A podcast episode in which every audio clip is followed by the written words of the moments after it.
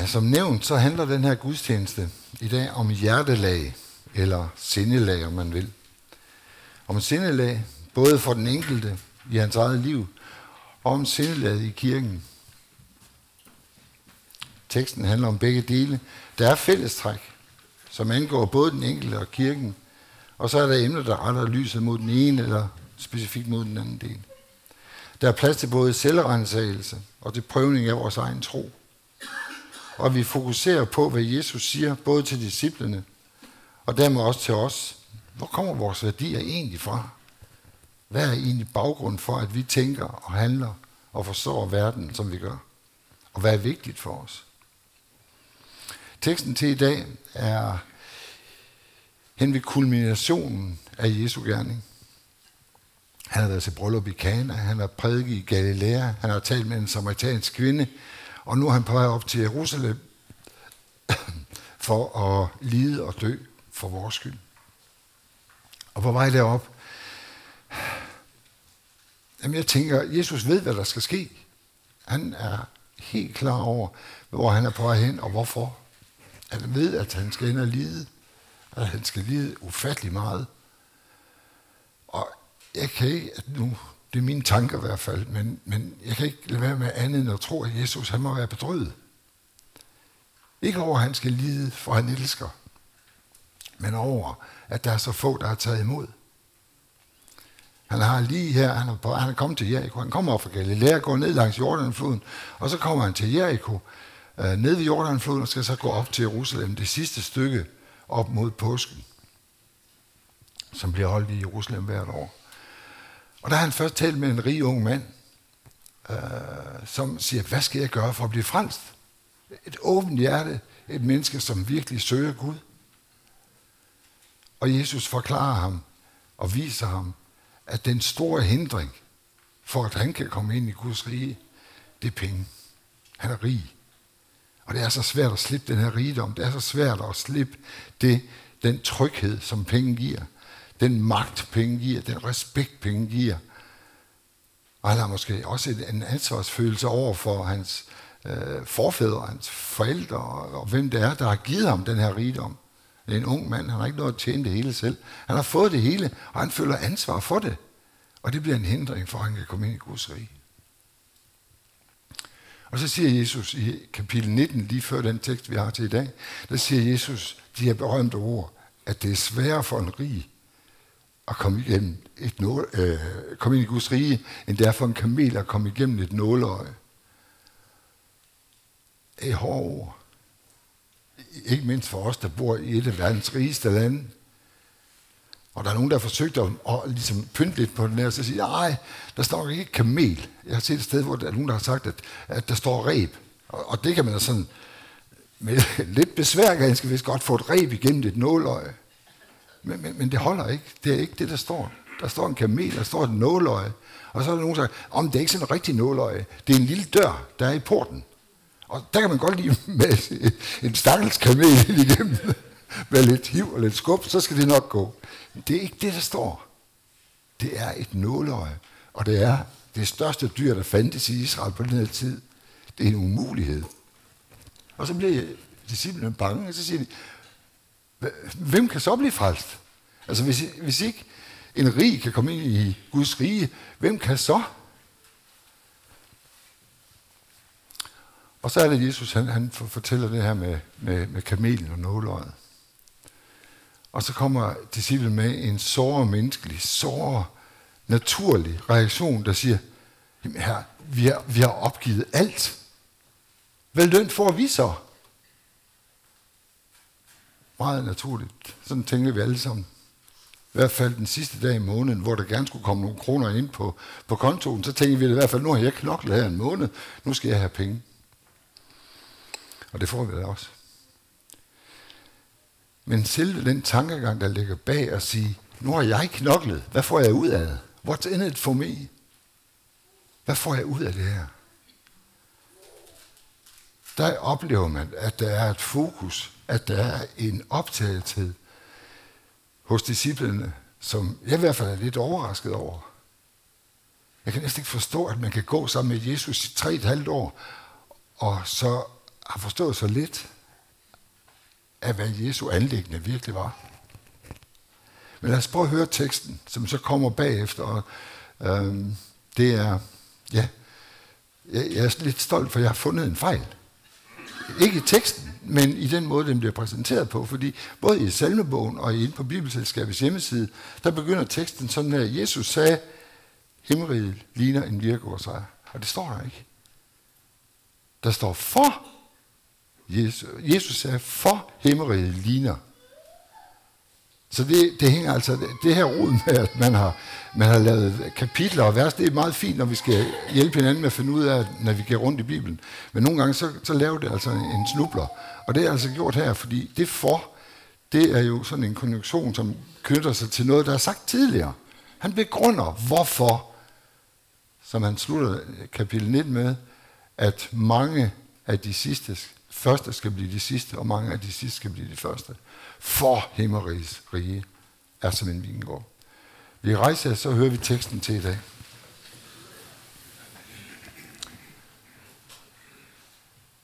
Godt.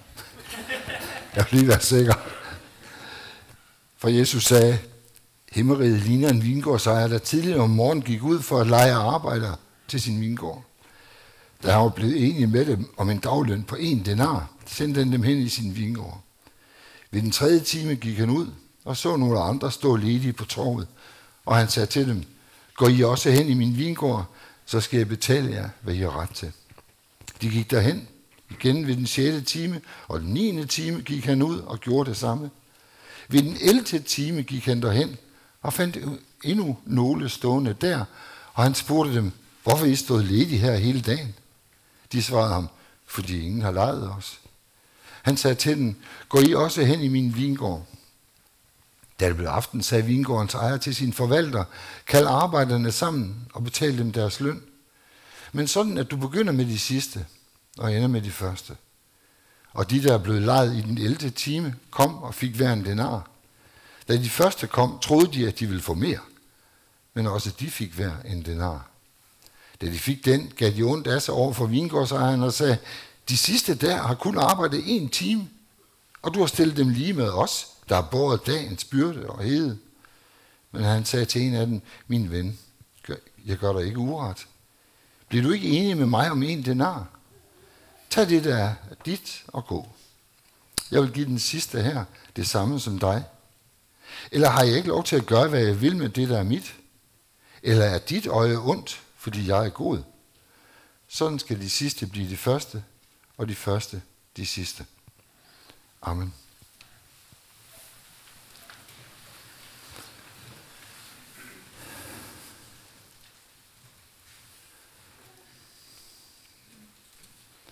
For himmeriget ligner en vingårdsejr.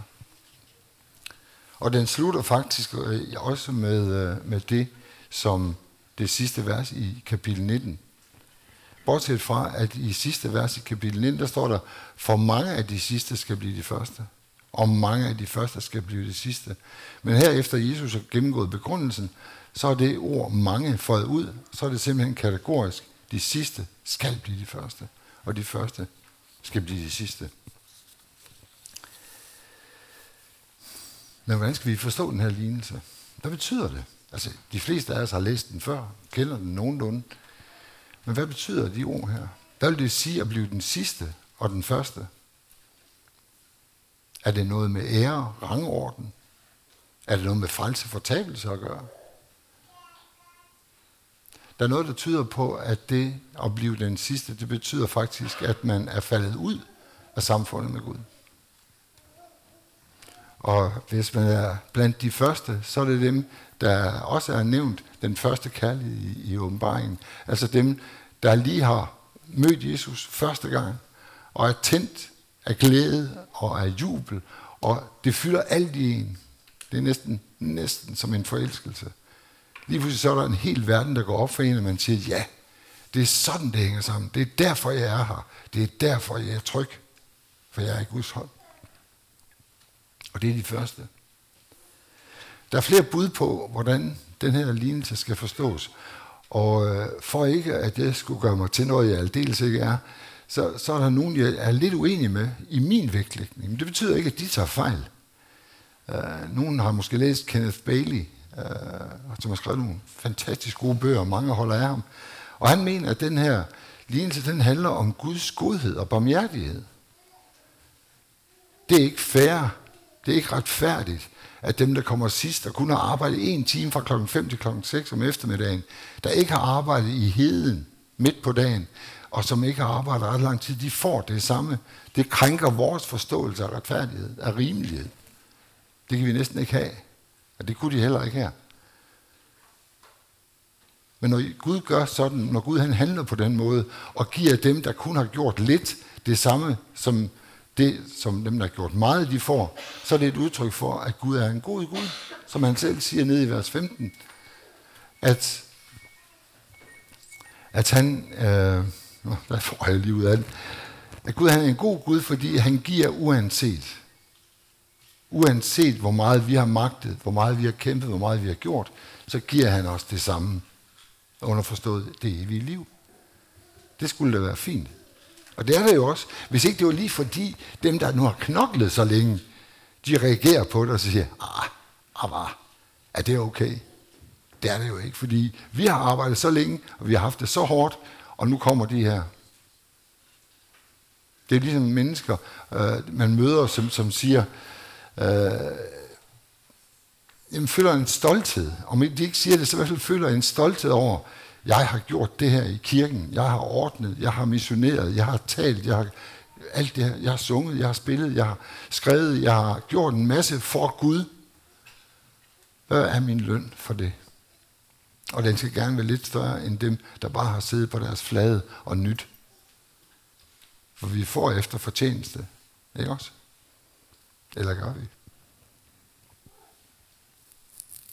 Der er også nogen, der siger, at det her det handler om fraisererne at dem, som har kæmpet for at overholde loven og gjort alt, hvad de burde, de har en fortrin frem for dem, som ikke har.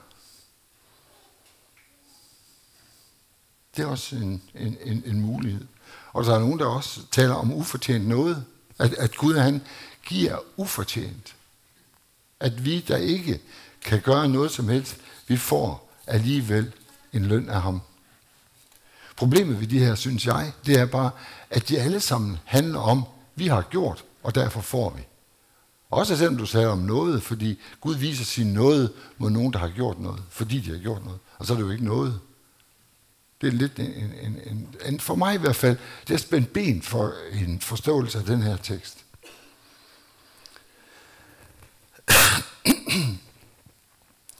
I øh, uh, credo-kommentaren, siger Tom Kær, som har skrevet den, at forklaringen her, det er misundelse. Og det er ud fra vers 15, at dit øje ondt, det er et udtryk, man bruger på hebraisk, som, viser, som er et udtryk for misundelse. At man har et ondt øje, det er, man er lidt, øh, det, er ikke, det er ikke okay, at den har så meget. Og så, øh, så er dit øje ondt, når, fordi jeg er god, siger Gud her.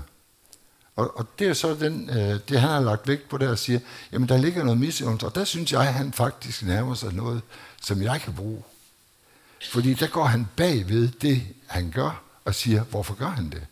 Hvorfor reagerer ham, den her øh, mand, der har knoklet i 12 timer, hvorfor reagerer han sådan? Det er, fordi han er misundelig. Det er, fordi der findes noget i hans hjerte, som ikke glæder sig over, at der er en anden daglejer, som har mulighed for at gå hjem med sin denar og sige, så redder vi dagen til sin familie. Vi kan få noget at spise, vi, vi kan leve endnu en dag. De levede fra dag til dag. Følge Moseloven, så skulle du udbetales løn for den dags arbejde om, om eftermiddagen, der klokken 6. Så får man løn. Det var den dag. Næste dag begynder en ny dag, hvor man skal stille sig op og bede om at få arbejde, for at kunne klare endnu en dag. Og i stedet for at glæde sig over, at der er andre, der nu har fået, hvad de har brug for til livets opretholdelse, så bliver de misundelige. Ah, det er ikke fair. Og det er det jo ikke. Det er det jo ikke efter almindelig standard. Vi bliver jo ikke bare vrede over det, der går ud over os. Men vi bliver også vrede over det, vi føler går ud over os. Hvor vi føler, at der er et eller andet, De har ikke noget at sige Gud på, eller vingårdsejeren på. De har aftalt en denar. De har fået en denar. Tag det der dit og gå, siger Jesus til ham. Men der er jo en grund til, at han har sagt til forvalteren, begynd med dem, jeg lige har antaget. Begynd med dem, som ikke har ret til ret meget. Og giv dem en denar. For han ved godt, hvad der sker, når han kommer hen til de første. Så kommer sandhedens øjeblik. Hvad er det faktisk, der er i dit hjerte? Er det grådighed? Eller er det glæde over, at et menneske har fået øh, den mulighed at opfylde sin forpligtelse over for sin familie? Hvad er det, der driver dig? Hvad er det, der foregår i dit hjerte? Og det er også derfor, jeg gerne vil have, at vi skulle høre øh, versen både øh, fra Gamle Testamente og fra øh, brevteksten, øh, fra 1. Korintherbrev, fordi den taler om noget af det samme. Hvis du er stolt, hvis du er vis, skal du ikke være stolt af din visdom.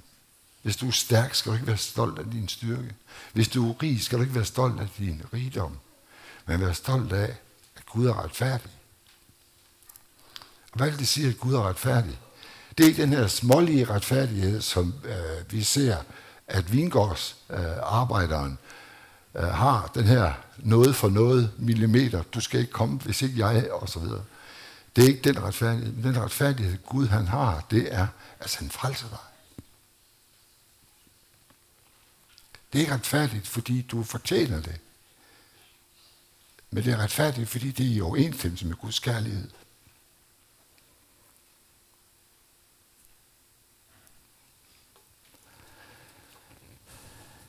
Det er så svært at måle tro. Jeg kan tit blive anfægtet og så sige, ah, det er meget godt, du kommer i kirke, og, og du arbejder på en kristen friskole, og det er så blot, blot, blot, og vi beder andagter hver morgen og hver aften, og det er så fint. Men er det virkelig, er det ikke bare fordi, jeg voksede op i Danmark? Hvis nu jeg hed Ali og boede i Afghanistan, ville jeg så være kristen? Eller hvad ville jeg så være? Hvis ikke min far og mor, de havde lært mig at bede, ville jeg så gøre det?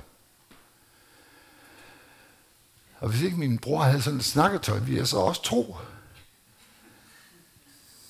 Hvad er det, der gør, at jeg tror?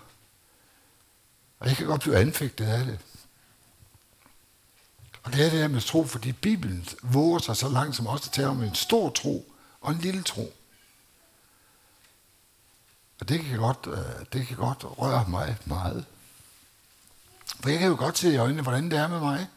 Jeg ved jo godt, hvordan jeg reagerer, når jeg bliver stillet over for sandhedens øjeblik. Når jeg lige pludselig opdager, uh, jeg er meget mere tryg, når jeg opdager, hvor meget vi har sparet op i vores konto, opsparingskonto i banken. Det gør mig tryg. Men at vide, at jeg er i Guds hånd, uanset om jeg er rig eller fattig, rask eller syg, gammel eller ung, uanset hvad i mit liv, jeg er i Guds hånd. Det kan altså ikke gøre mig helt så tryg, som at se, at der står et antal nuller på min opsparingskonto. Og det, er, det er beskæmmende. Jeg er ked af at sige det, men sådan er det også for mig. Og jeg er tilbøjelig til at værdsætte nogle bestemte mennesker, som har nogle bestemte egenskaber, som de ikke engang selv har, har, har skabt. Gud har givet dem de her egenskaber. De er måske klogere, øh, pænere, dygtigere, bedre til at synge, det er der mange af. Uh, øh, og jeg ved, jeg kunne ramse en masse ting, hvor folk de er meget bedre end mig til et eller andet. Jeg bliver en lille smule så lagt, det ville jeg da også godt have kunnet, have været, have villet. Der er så meget, jeg synes, jeg ikke er helt tilfreds med ved det liv, Gud har givet mig. Hvor skulle jeg skamme mig? Jeg har fået alt. Også selvom jeg ikke vokset op i Danmark. Også selvom jeg har vokset op et andet sted. Dem, der tror på Jesus, har alt. Og hvis arbejderne i vingården havde indset det, så ville de sige, yes, her er sket uretfærdighed. Han har fået det samme som mig. Hvis vi havde Guds sind, vil vi se på de mennesker, der kommer til, flygtet hertil fra andre lande, med glæde over, at vi kan få lov til at hjælpe. I stedet for at mistænkeliggøre, kritisere og fordømme. og sådan en tilbage der, hvor de kom fra. Det er ikke passende. Det er ikke kristent.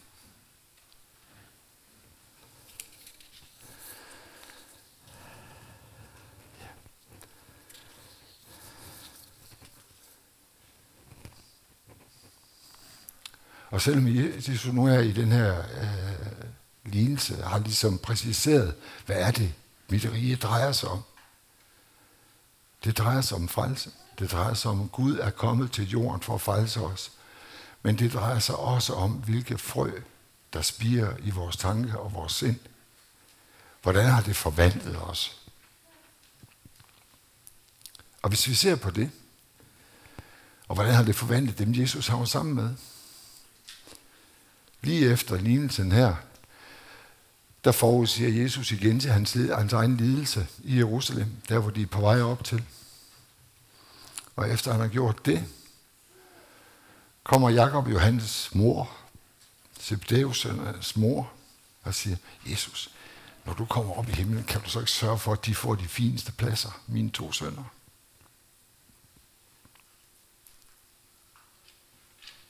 Så stikker det gamle Adam hovedet frem igen og siger ære, magt, stolthed.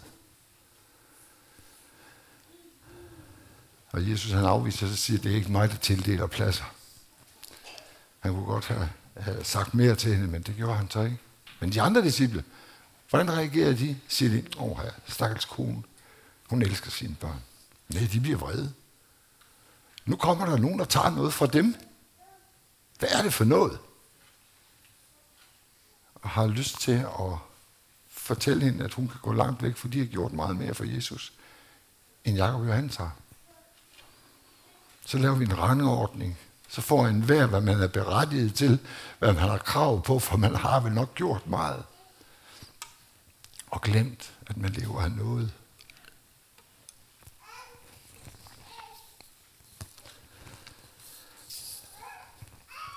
Og hvad stiller vi så op? Det er jo let, eller det er næsten let at stå og slå folk oven i hovedet med, at de er nogen, der er nogen, og de har gjort forkert, og de tænker forkert, og det er...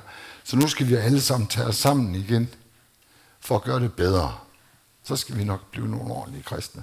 Så skal vi nok leve et ordentligt liv, sådan så at alle andre kan se, at vi er bedre end... Nå nej, det var ikke det, vi skulle. Den eneste måde, vi får knækket det her, det er ved at holde op med at se på det, vi er, og se på, hvem Jesus er.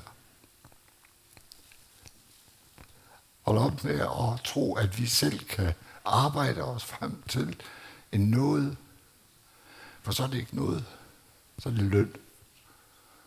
Vi skal leve af noget i hans navn. Amen.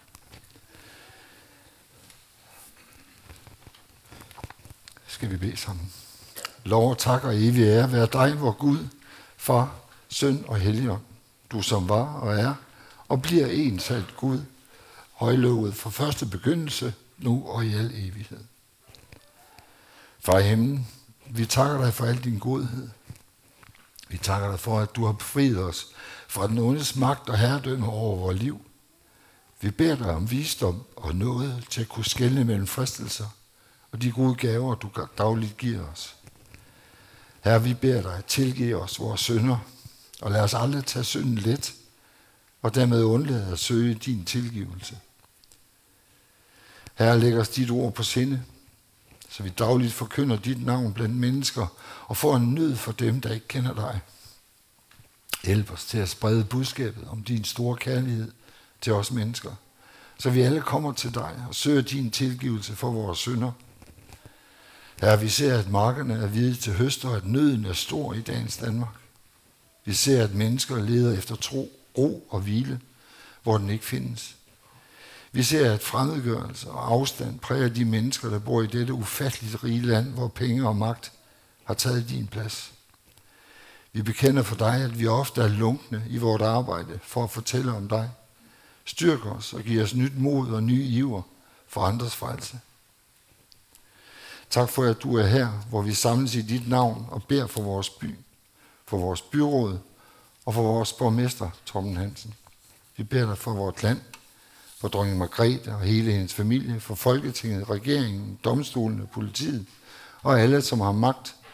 Og vi beder dig at skænke dem visdom og kærlighed til de mennesker, som er dem betroet. Tak for jorden, du har skabt, for dens frugtbarhed og energikilder, og vi beder dig, gør os vise i forvaltningen af dit skaberværk, så vi ikke ødelægger den jord, du har sat os til at varetage. Vi beder dig for alle dem, der kæmper med livet, enten i ægteskabet, familien eller i andre relationer. Vær med dem, der venter et barn og velsign deres håb og glæde. Vi beder dig for de syge, de deprimerede, de angste og de ensomme.